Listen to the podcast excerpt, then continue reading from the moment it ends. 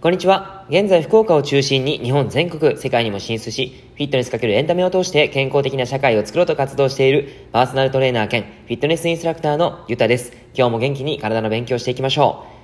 う。前回から食品添加物のお話をしています。今日は合成着色料です。着色料、皆さんご存知でしょうか？おそらく食べたこともあるし、使ったこともある。そういうふうに思います。えー、着色料は食品であったり医薬品、化粧品などにも入っていて、色をつけるためのものなんですね。内容としては、化学合成のタール色素、植物などの原材料から抽出した色素があります。補足としては、着色料の中には人体に有害なものもあって、食品の着色に使用できるかが判断材料となっているんですね。裏の成分表示見た時に前から気になってたんですけど着色料ってやっぱりいいものじゃないんだなっていうのをすごい感じたんですけど皆さんはいかがでしょうか？えー、厚生労働省では食品添加物の安全性について食品安全委員会による評価を受けて人の健康を損なう恐れのない場合に限って成分の規格や使用の基準を定めた上で使用を認めていますというふうに書いてあります。あのー、日本では食品添加物の基準っていうのはですね、ちょっと甘い感じがあるんですね。アメリカだと日本で規制が入っていないものとかはすでに禁止となっている添加物もあるんですよね。まあ、知らずに有害な物質を体の中で溜め込んで気づいたらひどい状態になっていたっていうのはやっぱり嫌ですよね。まあ、そんなことにならないように未来の自分の健康を作る上でここは外してはならないと感じたので皆様にシェアをします。なぜ着色料を使うのか食品の持つ自然の色合いを維持することが難しいんですね。スーパーとかコンビニとかに売っている食品っていうのはやはり買ってもらいやすくするために人工的に色を調整して美しく見せる。そういった形にしているんですね。そのために着色料が使用されています。例えばかまぼこに含まれるコチニール色素であったりとかソーセージやハムに含まれるアナトー色素これも着色料の一つです。商品を購入する方からすると確かに濁った色よりは鮮やかな色の方が良さそうに見えますよね。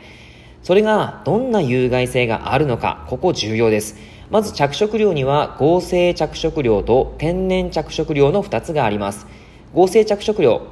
例えばまあ人工着色料とも言われるんですけども人工着色料はタール色素とも言われていて石油を使用した化学品を原料としているんですね。石油から作られているのかっていう感じなんですけど石油を体の中に入れるなんとなく嫌なのは僕だけでしょうか。合成着色料の種類ですがアマランスっていうものがあります。赤色2号というふうに書いてあったりもしますけどもソーセージかまぼこジャム紅生姜など。これは発がん性や妊娠率低下ジンマシンなどの可能性があるということでアメリカでは禁止になっています。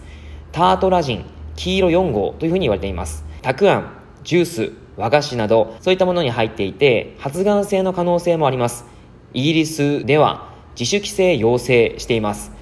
ブリリアントブルー FCF 青色1号というふうにも書いてあります。清涼飲料水であったりとかかき氷のブルーハワイこういったものはまた発がん性の可能性があります。ベルギーフランスドイツでは使用禁止です。などなどもっとたくさんあるんですけどもこういったものが合成着色料石油から作られている着色料です。次に天然着色料です植物の花葉っぱ実これらが醸し出す豊かな色を原料としています栄養素の一つでもあるフィトケミカル。天然ってことは体にも影響ないのではないかなって思うんですけども、実はその製造過程が良くないので情報をシェアします。天然着色料の種類とその製造過程は赤色というふうに書いてあるものが紅花、黄色、口なしの実、緑色、よもぎ、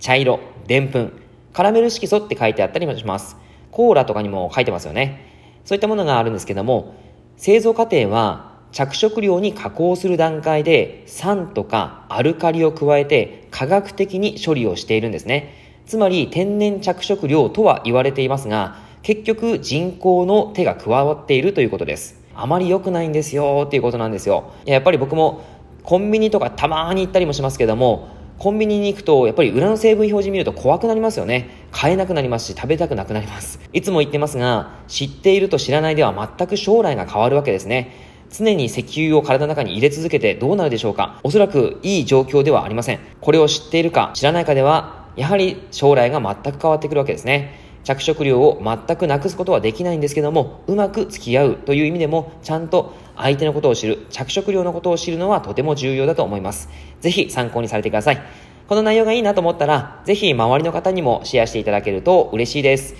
では、聞いていただいてありがとうございました。良い一日を